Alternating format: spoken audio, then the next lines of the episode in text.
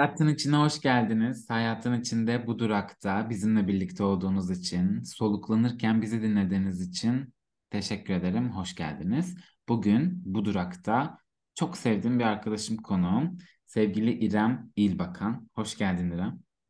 Hoş bulduk. Bu çok sevdiğim arkadaşım kısmı hoşuma gitti.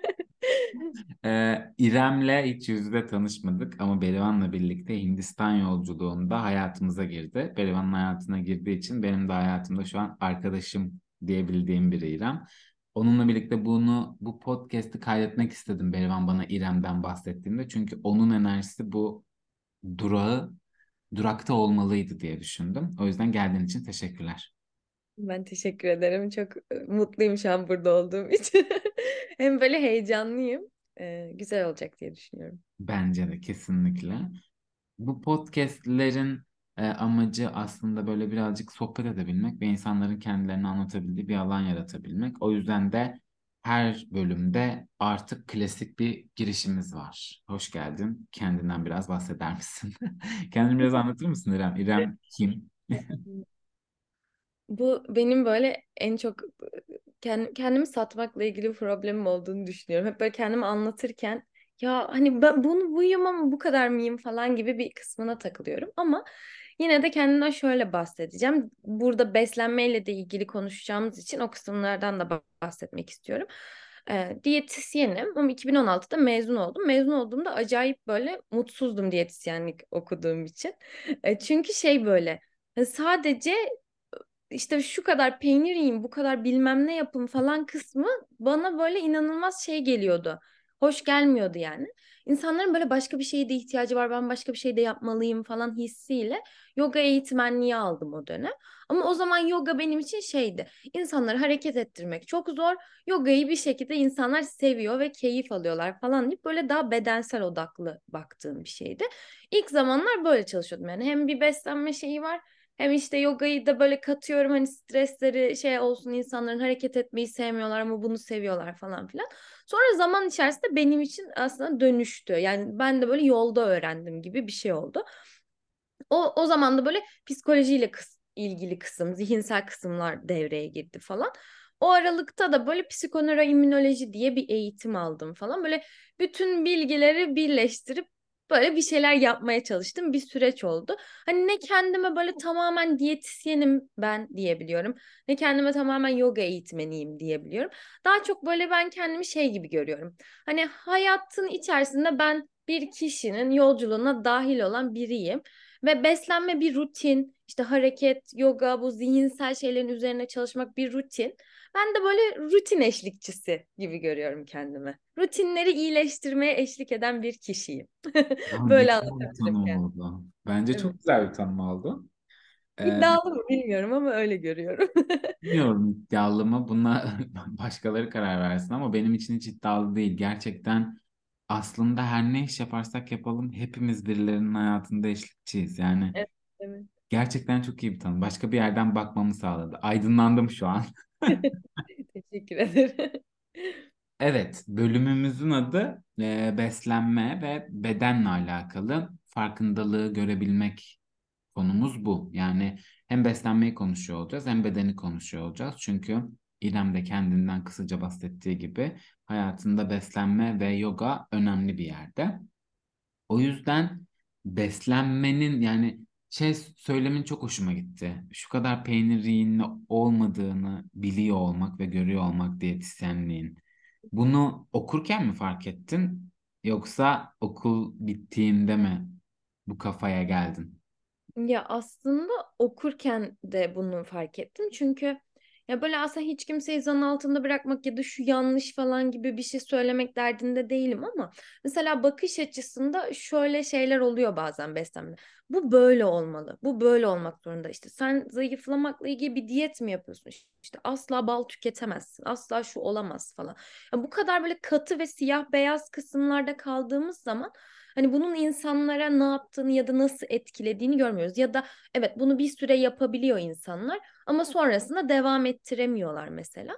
O yüzden hani sadece bu kadarla kalmak, bu sınırda kalmak beni mesela daha okuldayken de bir de böyle bizim şey oluyor. Mesela 3 yıl okuyorsun ama 4. yılın tamamen stajla geçiyor. Tamamen artık sahada çalışmayla geçiyor. Daha çok dördüncü yılda böyle artık ya ben aslında bunu böyle yapmak istemiyorum mu fark ettiğim zamanlar oralardı. Bir de böyle inanılmaz mutsuzum böyle hani diyorum ya bu kadarla kalsın istemiyorum çünkü ne yapabilirim falan diye düşünüyorum. Bir yandan da staja gidiyorum. Staj hocam şeydi böyle. O da diyetisyenlikten mutlu bir kadın değildi. Ve şey diyordu insanlar doğduğundan beri besleniyor biz bunu nasıl değiştirebiliriz ki falan diyordu. Mesela bu düşünce bana bir motivasyon kaynağı oldu. Ya doğduğundan beri besleniyor insanlar.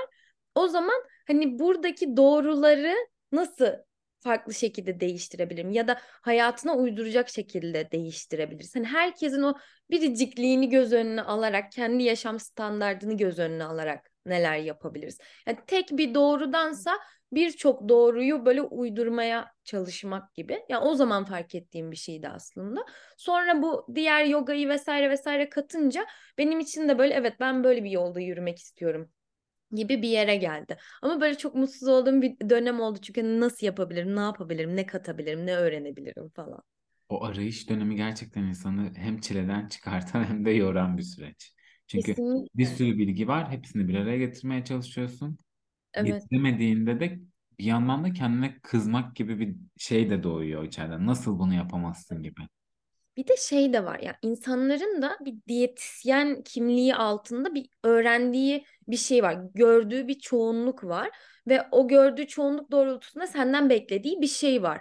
Örnek veriyorum beni mesela şu, şu yüzden bırakan çok danışanım oldu. Hiç kızmıyorsunuz. İşte çok yumuşak yüzlüsünüz. Ben biraz disipline eden biri istiyorum falan. Hani bu mesela benim hani o eşlikçilikten konuştuk ya. Eşlikçi olma tanımıma uymuyor mesela birine kızmak ya da böyle birinin hani o zaman şey yersin falan bekliyor insanlar. Evet, evet. Hani ben o zaman hayatında olmadığım zaman mesela kızan bir faktör ortadan kalkacak ve onu yapmaya devam edecek. Hani bu mesela bir şeyleri kalıcı olarak değiştiren, iyileştiren bir bakış açısı bir şey değil mesela. Ee, onu böyle anlatıp oturtmak da çok zordu. Yani hani ben böyle çalışıyorum, ben böyle bakıyorumu e, süreç içerisinde yapabiliyorsun. Tabii direkt kendini anlatmaya çalıştığın alan kolay bir alan değil. Yani seçme, Değil. seçtiğin yol çünkü dediğin gibi diyetisyenlik tanımı sokakta 10 kişiye sorsak 9'u az önce bahsettiğimiz gibi bir diyetisyen tanımı yapıyor olacak. Evet, evet, O kesinlikle öyle. yüzden kolay değil. Peki e, beslenmeyle ilgili konuşmaya başladık aslında. Ve şunu duymak benim çok içimi rahatlattı. Tek bir tane doğru yok. Herkese, herkesin yani çoklu doğruyu nasıl hayatımıza alabiliriz? Ama yine de beslenmeyle alakalı tırnak içerisinde püf noktalar diyebileceğimiz şeyler vardır mutlaka. Hı hı. Bunlardan bahsetsek yani ben bunları öğrenmek istesem çok kısa bir bilgi olarak bunu nasıl öğrenebilirim? Ya püf noktalarla ilgili aslında ben şöyle düşünüyorum. Diyorum ya hep böyle şu doğru ya da şunu şöyle yapılmalı falan kısmından böyle bir tık çekiniyorum söylerken. Çünkü mesela şöyle kişilerle de çalışıyorum işte mesela duygusal yemesi olan insanlar var mesela örnek veriyorum. İşte şöyle olmalı dendiği zaman o kişi onu yapamıyorsa eğer ki zaten böyle kafadan bir şey hissediyor. Aa, demek ki ben hani yapamayacağım zaten hiçbir zaman. Çünkü işte ben şöyle örnek veriyorum vardiyalı çalışıyorum ben. 7'den sonra yemek yememek mesela bana uygun değil deyip böyle kafadan bir yenik başlama gibi bir şey oluyor.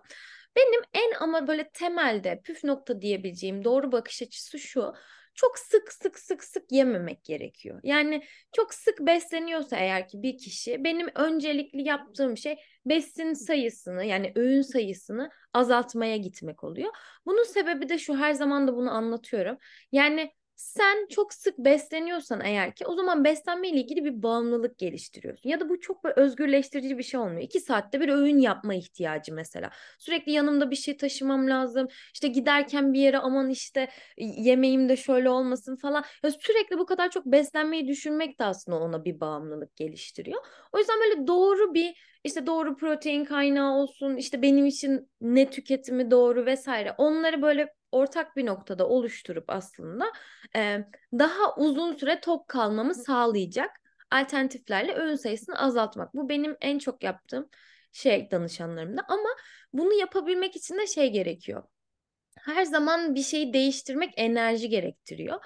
O yüzden beslenmeyle ilgili kişi enerjisizse mesela benim değişiklik yapmak istiyorsam önce enerji üzerine çalışırım. Enerjiyi yükselttikten sonra zaten bir şeyleri değiştirmek çok kolay oluyor. Çünkü kişi enerjisizse şey gibi bir noktaya geliyor. E yeter deyip hani bir süre sonra bırakmak gibi bir noktaya geliyor. O yüzden gerçekten hani şunu şöyle yapalım Mert bu böylesi doğru da tek en net söyleyebileceğim şey öğün sayısını azaltmak. Ama onun dışındaki bence her şey kişiselleşiyor.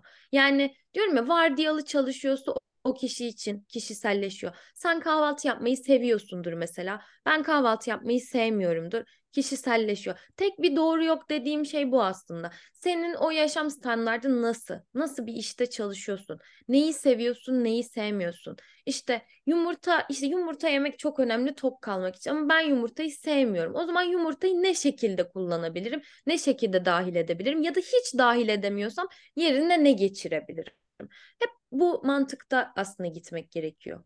Tabii canım çok çerçeve var. Ya bakıldığında mesela ben vejetaryenim. Şimdi sana gelsem ve e, besin kaynağı olarak benim önüme "Aa, et yemezsen olmaz gibi bir tavırla Evet, takılsan ne evet. yapacağız? Yani bunun bir ikamesi olması lazım.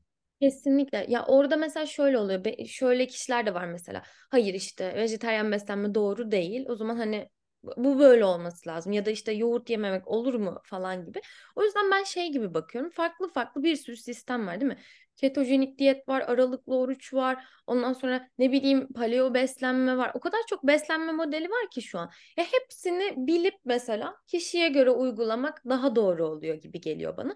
Çünkü şu da var. Mesela bazı kişilerde ketojenik diyeti uyguluyorsun. Ketojenik diyet artık mesela birçok noktada işte yağ kaybını falan hızlandırdığı net bir şekilde bir gerçek. Ama bazen mesela senin üzerinden örnek verelim şimdi seninle konuştuğumuz için. Sen diyelim ki bana geldin işte biz yağ kaybedelim diye seninle ketojenik diyet yaptık mesela. Ama sen ketojenik diyetten nefret ettin yağ kaybetmiyorsun. Olmuyor mesela yani. O kişi de o sistem işe yaramıyor. Çünkü onu çok strese sokmuş.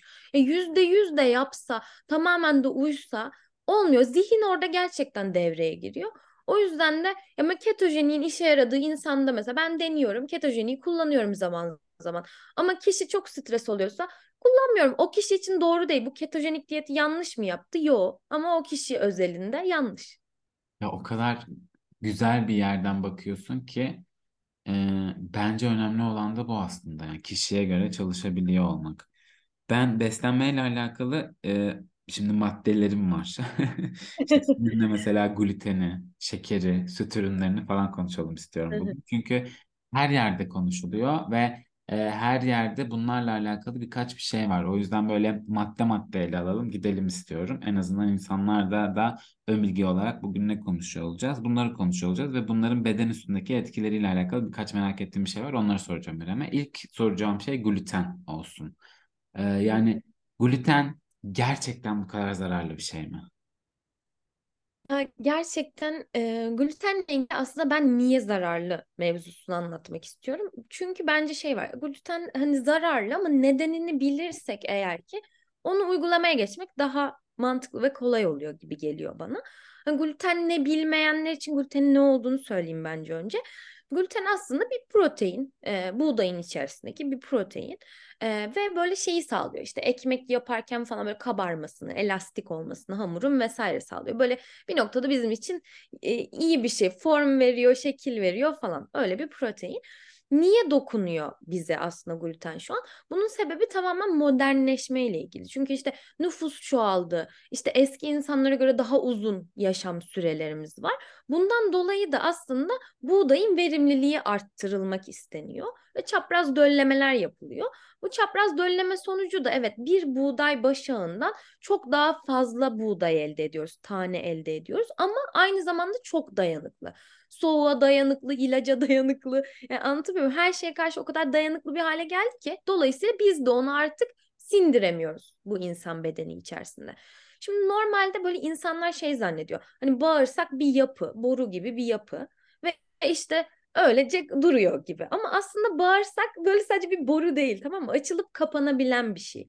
Mesela sen stres anındayken bağırsağını biraz daha böyle o kapılarını açıyorsun bağırsak kapılarını ve onun içerisinde bir şey kalmış mı, biraz glukoz var mı, biraz şeker var mı, enerjiye ihtiyacım olduğunda böyle bağırsağımı kullanıyorum ben aslında o enerjiyi alabilmek için. Şimdiki durumda şuradan sıkıntı. Biz modern yaşamda hep stres altındayız. Ekonomik stres, al işte seçim stresi, bilmem ne, kayınvalidem falan filan. Yani hep stres altında olduğumuz için bağırsak kapalı olması gereken zamanda da açık bir halde şu anda. E gluten de şeyden bahsettik artık çok dayanıklı bir hale geldi. Bir yandan da çok büyük bir protein gluten. Sindirilmesi o yüzden zor aslında. Şimdi sen de stresliyken bağırsağın da açıksa eğer ki bu gluten dolaşıma karışıyor. Bağırsak kapalı değil çünkü kapalı olması gerektiği yerde. Dolaşıma karıştığı zaman da büyük bir molekül olduğu için bağışıklık sistemi bunu şey gibi algılıyor. Bu bir virüs mü? Bu bir bakteri mi? Ne bu yani? deyip ona karşı bir aktivasyon gösteriyor. İşte bu mesela kişide şey yapıyor. Yorgunluk mesela. İşte mod düşüklüğü. Ya da böyle şey oluyor ya neydi bu ya falan deyip böyle hatırlayamıyorsun. Bir, bir şeyi böyle hatırlayacaksan bir türlü o bilgi gelmiyormuş gibi falan. Mesela ilk başta böyle etkiler yapıyor ama daha uzun vadeli devam ettiğinde bu molekül, gluten molekülü bazı dokularımıza da yapışabiliyor. Dokulara yapıştığı zaman da mesela bağışıklık sistemi bu sefer kendi dokusuna saldırmış oluyor. Çünkü onu temizlemek istiyor. Ne olduğunu bilmediği bir şey olduğu için. Bu sefer de ne olabilir? Mesela MS olabilir, işte tiroidle ilgili problemler olabilir. Yani böyle kendi dokusuna saldırdığı, böyle kafa karışıklığı yaşadığı bir hale getiriyor insanı. Ama hani bu şu demekte değil. Gluten yüzde yüz herkes için zararlı. Hani genel anlamda evet bizim için çok iyi değil. Ben o yüzden glutenin eser miktara getirilmesi gerektiğini düşünüyorum. Yani azaltılması gerektiğini düşünüyorum. Mümkünse tüketilecekse de daha kaliteli gluten kaynakları tüketilmesi gerektiğini düşünüyorum. İşte siyez gibi, kara kılçık gibi. Çünkü bunlar ata tohumlar. Ata tohumlar olduğu için de bu çapraz dölleme bilmem ne hani genetiğinin değişmesi işlemine böyle maruz değiller yani. Olduğu gibi gelmiş. Geçmişten nasılsa bugüne de o şekilde gelmiş. O yüzden kaliteli kaynaktan gluteni tüketmek daha doğru. Sadece şöyle bir ayrımdan dolayı hani gluten tamamen çıkmalı gibi bir noktada bakmıyorum. Şimdi mesela senle deneriz, ben de deneriz. Gluten bana hakikaten dokunuyorsa böyle işte çeşitli diyetler yapılıyor bununla ilgili. Evet o zaman tüketmemek lazım. Ya da benim işte tiroidle ilgili bir problemim var. Gerçekten eser miktarda tüketmem lazım o zaman gluteni. Çünkü bana gerçekten iyi gelmiyor. Ama benim hiçbir problemim yok. Denedim mesela gluteni de. Bir problem yaşamıyorum. Böyle bir işte sisli beyin yapmıyor. Bu neydi, şu neydi falan gibi ya da işte yorgunluk vesaire yapmıyor bende. Ee, o zaman tamamen çıkartmak da doğru değil. Çünkü bağırsakta da bir şey var. Bir flora var. Bir bakteri florası var. Sen gluteni tamamen çıkarttığın zaman bu sefer aslında o bağırsaktaki florayı da değiştiriyorsun. Yani bağırsaktaki floranın çeşitliliğini de azaltıyorsun bu sefer. Atıyorum şöyle bir şey olabiliyor mesela. Bir buçuk yıl hiç gluten yememiş kişi. Ondan sonra bir dinlenme tesisinde mercimek çorbası içiyor. Mercimek çorbasına un koymuşlar. Ya hastanelik oluyor mesela onu yaptığı için. Çünkü o kadar uzun zamandır yememiş ki artık unutmuş yani bunu sistem.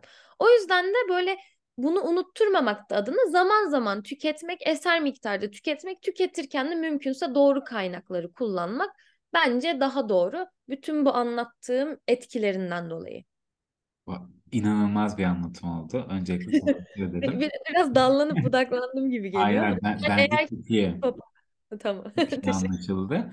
Ben mesela kendi adıma örnek verecek olursam bir ara glutensiz beslendik. Sıfır glutenli. E, egzamalarımın azaldığını gördüm ve direkt o dediğin işte sis bulutu aynı zamanda şişkinlik gerçekten yapıyor gluten. Evet. Kendi bedenimde söylüyorum. E, o yüzden e, kendimle alakalı bunları gördüğüm için arada glutensiz Hı hı. arada yani yiyorum hiç yemiyorum diyemem. Ama e, bunu gözlemlemek gerekiyor gerçekten dediğin gibi kişiden kişiye. şey, sen bunu söyleyince tekrar fark ettim. Şeyi hep söylerim ben danışanlarıma. Bağırsak florası 3 günde falan onarılıyor tamam? Yani bağırsak hücreleri 3 günde bir yenileniyor gibi düşün. O yüzden ben mesela e, kişiler gluten tükettiği zaman da hep şey diyorum. Gluten tükettim mesela evet. Ama 2-3 gün sonrası 2-3 günü mesela daha bağırsağımı iyi besleyecek gıdaları tüketmeye önem verebilirim diyorum. En azından orada bir etki aldıysam da o etkiyi toparlamak adına. Bu bilgi de güzel oldu. Umarım kullanabiliriz hayatımızda. Uygulaması kolay bence. Glutenden kendi adıma söylüyorum. Daha büyük bir bağımlılık yapabileceğini düşündüğüm beyaz şeker. Evet. Pek de mu?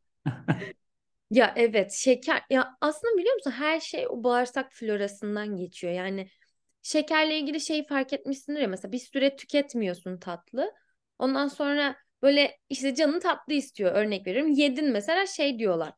Ya aslında o kadar da çok sevmiyormuşum yani. O kadar da canım istememiş aslında. Hani o kadar da böyle beklediğim etkiyi almadım. Hani o illa yemek istiyorum etkisini almadım falan diyebiliyorlar.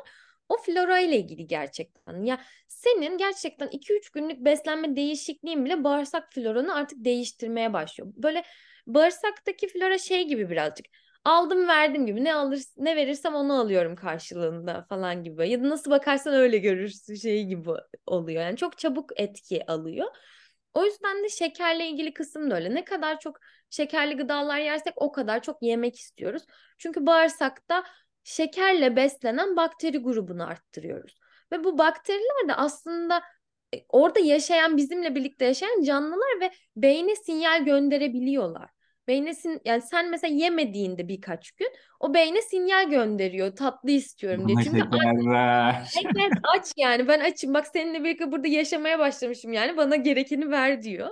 O yüzden de ben mesela tatlı ile ilgili olan bağımlılıkta böyle şekerle ilgili kısımda tabii ki böyle bazı şeylere bakıyorum. Örnek veriyorum magnezyumu eksik mi kişinin, kromla ilgili bir eksiklik var mı falan. Bunlar da etkiliyor tatlı ile ilgili kısmı. Ya da mesela dopaminli çok düşük bir kişi olabilir. Şeker tüketip tüketip dopaminini yükseltiyor olabilir. Ee, hani böyle bir durum var mı diye bakıyoruz ama bunun dışındaki kısımda mesela bazen de artık o florayı o kadar beslemiş oluyorsun ki tamamen bir alışkanlığa dönmüş oluyor. Tamamen bir bağımlılığa dönmüş oluyor. O zaman da ben şey diyorum yani bizim her türlü bağımlılıktan bence özgürleşmemiz gerekiyor. Hayatımızı daha kolay bir hale getirebilmek için. O yüzden de tamamen hadi bunu yasaklayalım, sıfırlayalımdansa şey diyorum. Başlangıçta her gün sen mesela yemekten sonra tatlı tüketen biriysen örnek vereceğim. Diyorum ki bir gün yap bir gün yapma gibi gidelim. Yani onu tamamen yasaklamıyorum da ama şeyini azaltıyorum. Maruziyeti azaltıyorum önce. Buna alıştıktan sonra o bir gün ben tatlısız da yapabiliyormuşum zihinsel olarak fark ettikten sonra da aralığı açıyorum. Diyorum ki bu sefer şeye geçmeyi deneyelim. Hani iki gün tüketmeyelim bir gün tüketelim. Böyle azaltarak gitmek aslında birçok kişi de etkili oluyor. Çünkü şey var mesela 21 gün şekersizler falan yapılıyor. Sen de duymuşsundur bayağı meşhur. Aslında güzel bak bazı insanlar gerçekten çok şeyler böyle çok iradeli kişiler mesela. O 21 günü yani böyle yapıyor mesela sonra da devam ettirebiliyor. Ama bazı kişilerde şöyle bir şey oluyor. 21 günü yapıyor ama 22. günün hedefiyle. 22. gün tatlı yiyeceğim tekrar hedefiyle yapıyor mesela. O zaman hiçbir işe yaramıyor. Boşu boşuna bir beden yorgunluğu. Yapabilen 21, iradeleri yapsın. 21 günün mantığı ne peki? 21 günün mantığı?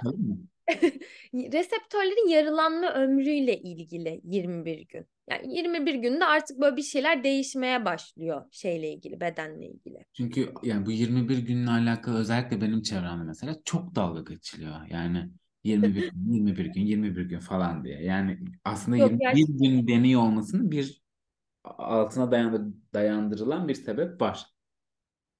Evet. Yani o yarılanma ömrüyle ilgili gerçekten ama normalde orijinalde mesela e, işte eliminasyon diyetlerinde falan da mesela minimumda 21 gün yaparız. 21 günde çünkü artık bir değişiklik almaya başlıyorsun bedenle ilgili.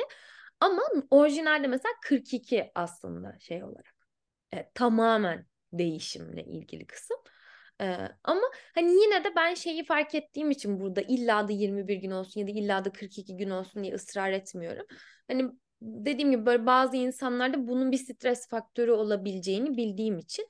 E, o yüzden her şey bir adımdır aslında. Benim marziyeti azaltmam da yeterli başlangıçta. Zaman içerisinde zaten onu daha ya mesela şunu çok yaptırırım ben. Ee, örnek veriyorum. İşte bu tatlı ile ilgili bir şeyin var senin tamam bir bağımlılık var. Mesela sen 10 seviyesinde tatlıya bağımlı hissediyorsun. Atıyorum bundan 21 gün sonra o belli bir sistem oturttuk, belli bir şey yaptık, belli bir çalışma yaptık. 21 gün sonra da onu puanlamalarını isterim mesela. Örnek veriyorum orada bağımlılık seviyesini 5 olarak puanladı. Ya o aradaki farkı mesela bilişsel olarak görmek de kişiye çok iyi geliyor. Aa, ben ondan 5'e düşmüşüm. Hani bu da bir, bir şeyi başarma hissiyatı veriyor mesela. Devam edebilmeyi tetikliyor genelde. O yüzden böyle bu, bu tarz şeyleri de eklemek gerekiyor. Kesinlikle kişisel ya hedefe ulaşmak insana bir şey getiriyor bir kere. Aa Evet. yapabiliyorum hissi getiriyor. Kesinlikle getiriyor.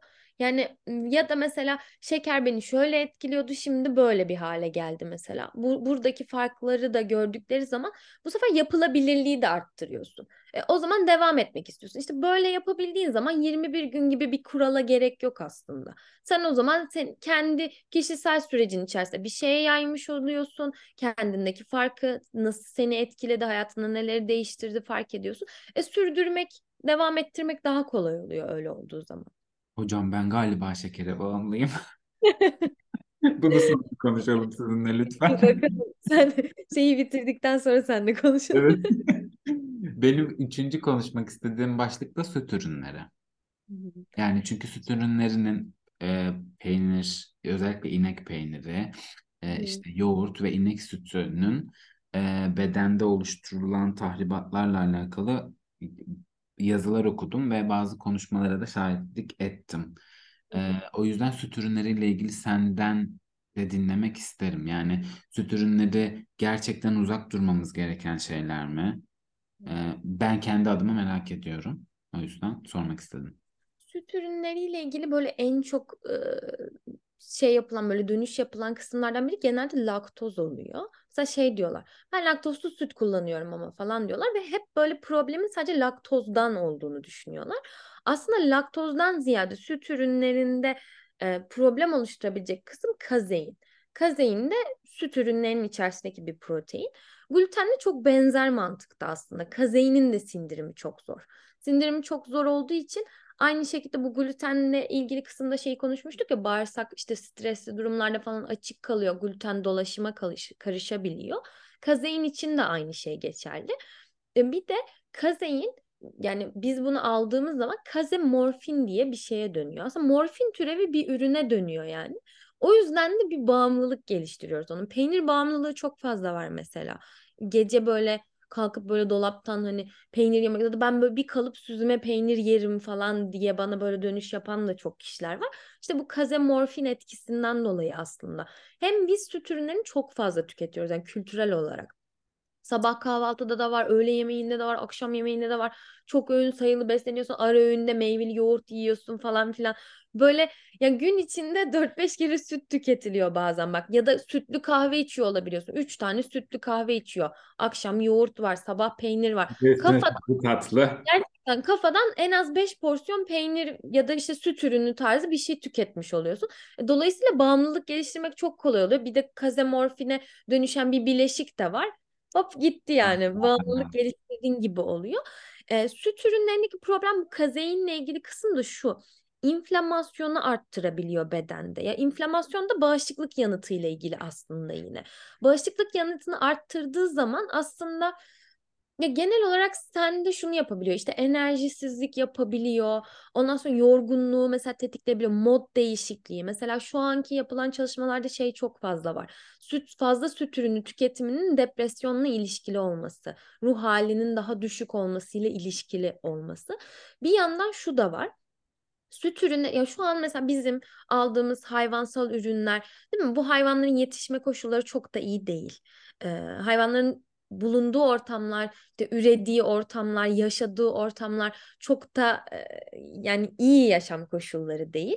E, dolayısıyla bu hayvanlar da stres altında ve süt de aslında hormonal bir besin baktığın zaman. Çünkü o hayvanın stres hormonu sütüne geçiyor ve o sütünden peynir ya da yoğurt yapılıyor ya da sadece süt olarak içiyoruz. E, dolayısıyla o Stres hormonunu ben de alıyorum. Ben de ona maruz kalıyorum. Yani sen de bilirsin mesela stresli olduğumuzda nasıl kas katı oluyoruz. Ya bu hayvanın hormonunda da geçerli aslında. Ben onu o kadar sık tükettiğim zaman kaslarımda da gerginlik hissediyorum. Kendimde gergin hissedebilirim. Kendimde modumda düşüklük hissedebilirim. Hatta bu, bu yogada sattvik beslenmede vardır ya süt serbesttir ama şöyle bir alt başlık vardır yani bir hayvandan kendi rızasıyla alınmış bir süt olması lazım diye. Hani bilmiyorum şu an kim bir hayvanın kendi rızasıyla sütünü alıyor. Yani Türkiye'de ne kadar yüzde doksanı böyle bir süt içmiyordur diye düşünüyorum. Böyle bir e, ekstra şeyi de var. Etkisi de var. Bu e, kas katı kısmına gelecektim açıkçası. Çünkü e, ya ben bunu ben buna Berivan'dan da şahidim. Berivan Hı. süt tüketimini bıraktığında bedeninin yogaya başladığı zamanlarda ne kadar esnediğini gördüm. Hı hı E, çünkü tam olarak dediğin gibi o kas katı hal belki bu zihinsel de olabilir bilmiyorum. Bu yani bu bilgiyi aldıktan sonra aa evet ben süt tüketimini bıraktım. Bunun mutlaka etkisi vardır diye tahmin ediyorum ama e, senin söylediğin şeyin de göz ardı edebilecek bir şey olmadığını düşünüyorum. Çünkü gerçekten süt ürü- ürünlerini e, bıraktıktan sonra bedenlerinin ne kadar esnediğine dair bir sürü kişiden geri dönüş aldım. Ya bununla ilgili hani böyle net işte süt ürünleri ve işte esneme ilişkisi falan gibi bir şey yok aslında. Net bir çalışma diyeyim. Bu böyle daha çok kişisel gözlemle bizim de fark edebildiğimiz bir şey oluyor. Ama bu hani hormonal kısım net doğru yani senin onu gerçekten aldın ve onun da senin bedeninde bir şekilde etkilediği. Ama ben yine de mesela süt ürünleriyle ya en net bir şekilde bilimsel olarak kanıtlanmış iyi beslenme modeli aslında Akdeniz tipi beslenme. Akdeniz tipi beslenme de şu yani hani sebze meyveden zengin işte böyle fındık, fıstık, badem, ceviz hani bunların böyle bol olduğu. Ondan sonra deniz ürünlerinin işte balık vesairenin böyle sık tüketildiği, zeytinyağının olduğu falan bir beslenme. Kırmızı et ya da işte süt ürünleri bunları da mesela eser miktarda zaman zaman tüketiminin olduğu bir şey. Yani süt ürünleriyle ilgili kısım da bu. Evet mesela e, romatoid artrit gibi hastalığı olan insanlarda mesela süt ürünleri gerçekten ciddi zarar veriyor. O şeydeki e, iltihabik durumu, ağrıyı falan arttırmakla ilgili. E, onlar da gerçekten mümkünse tüketilmemesi lazım. Ama mesela bizim gibi kişiler sağlıklı mesela. Evet ben genel olarak bunu eser miktar aldım. Zaman zaman tüketiyorum. Tükettiğim zaman kaliteli kaynakları tüketiyorum. Aynı glutende olduğu gibi. Stres yönetimimi de yapabiliyorum ben. Bağırsağım da daha iyi durumda. O zaman o kadar fazla etkilemiyor. Bazen olmasında bir problem yok. Ama yine de bizim şey durumundan çıkmamız lazım. İşte her günümde süt ürünü var. Her öğünde yiyorum. Sabah akşam var. Yani böyle olmaması lazım. Çünkü o zaman gerçekten bağırsak duvarına zarar verebiliyor. Büyük moleküler bir yapı olduğu için. Bunu söyleyince de bu sefer şöyle bir dönüş geliyor. Onu da söyleyeyim ekstra olarak. E, o zaman kalsiyum ne olacak? Yani hani süt ürünü tüketmezsem ne olacak kalsiyumum diyorlar. Ya aslında inek de otla besleniyor yani. Hani kalsiyumu içinden pıt diye üreti vermiyor ki o da yediği şeyi kalsiyuma dönüştürüyor. Yani koyu yeşil yapraklı sebzelerde de kalsiyum var. Susamda kalsiyum var mesela. Tahin tüketiyorsak tahinde kalsiyum var. Ya da işte keçi boynuzu özünde mesela çok ciddi kalsiyum var. Sadece süt ürünlerinden biz almıyoruz kalsiyumu. Bu algıyı kırmamız lazım. Bir yandan şöyle bir şey de var. Türkiye'de ne kadar çok süt tüketiliyor ama ne kadar çok kadında kemik erimesi var mesela. Yani o zaman onlarda olmaması lazım hani eşittir mantığına göre baktığımız zaman. Çünkü aslında kalsiyum kemikte tutan şey D vitamini seviyesidir. D vitamini seviyesi daha önemli senin kalsiyumu kemiğe yerleştirebilmen için. Ya böyle düz mantıkla bakmamak lazım gerçekten bazı şeyleri bir de ekstra. niteliğinde bilgiler. Valla teşekkür ederim. Yani. Ee, konuyu yogaya bağlamak istiyorum şu an. Tüm bu konuştuklarımız aslında yoganın özünde var olan satvik beslenmeyle e, birebir örtüşüyor. Ya, konuyu en son yogaya bağlamak istediğim için bunları konuşmak istedim. Ee, yani yogayla bedenin ilişkisinin ne kadar çok olduğunu Hı hı. gözlemliyoruz, biliyoruz. Hı Ee, gerçekten her yoga yapanın ya da e, yoga ile eşdeğer olan insanların bu beslenmeyi hayatına alması zihinsel olarak aslında daha kolay olmuyor mu? Sen yoga yapan birisin aynı zamanda yoga Evet, eğitmenisin. O yüzden evet, soruyorum sana. Yani evet. yoga bu işi kolaylaştırmıyor mu? Ya aslında bence burada şey var. e, öyle bakıyorsan eğer ki yogayı gerçekten o zihinsel dönüşüm işte bir şeylere böyle daha ım, hani düzenli böyle daha terbiye manasında gibi böyle o açıdan bakıyorsan evet kesinlikle kolaylaştırıyor çünkü daha esnek bir insan oluyorsun zihinsel olarak da. Hani bu hayatımda olmasın ya da ben bunu bu şekilde yapayım demek birazcık daha kolaylaşıyor. Ama o mantıkla bakmayıp da böyle sadece bedensel düzlemde yoga yapan kişiler var mesela. E, o zaman onlar için aynı şey geçerli olmayabiliyor. Ama orada da mesela şeyi fark ediyoruz. Başka sporcularla çalıştığın zaman yoga da yapmıyor ama işte fitness yapıyor örnek veriyorum ya da işte reformer pilates yapıyor mesela falan. Ee, onlarda şeyi görüyoruz mesela spor yapıyor ama beslenmesinde bir değişiklik yok. Tamam mı? Bedensel olarak bir hareket var, beslenmede bir değişiklik yok. Mesela bir yere kadar spordan etki alıyor. Yani bedensel o değişim, dönüşüm, işte sıkılaşma ya da kas kütlesinde değişim vesaire bir yere kadar alıyorum. Beslenmeyi de değiştirdiği zaman çoğunlukla şöyle dönüş yapıyorlar. Spordan aldığım etki arttı. İşte daha mesela atıyorum şu karnımdaki şu kısım şöyle hiç olmamıştı. Bu beslenmeyi değiştirdiğimde oldu falan gibi.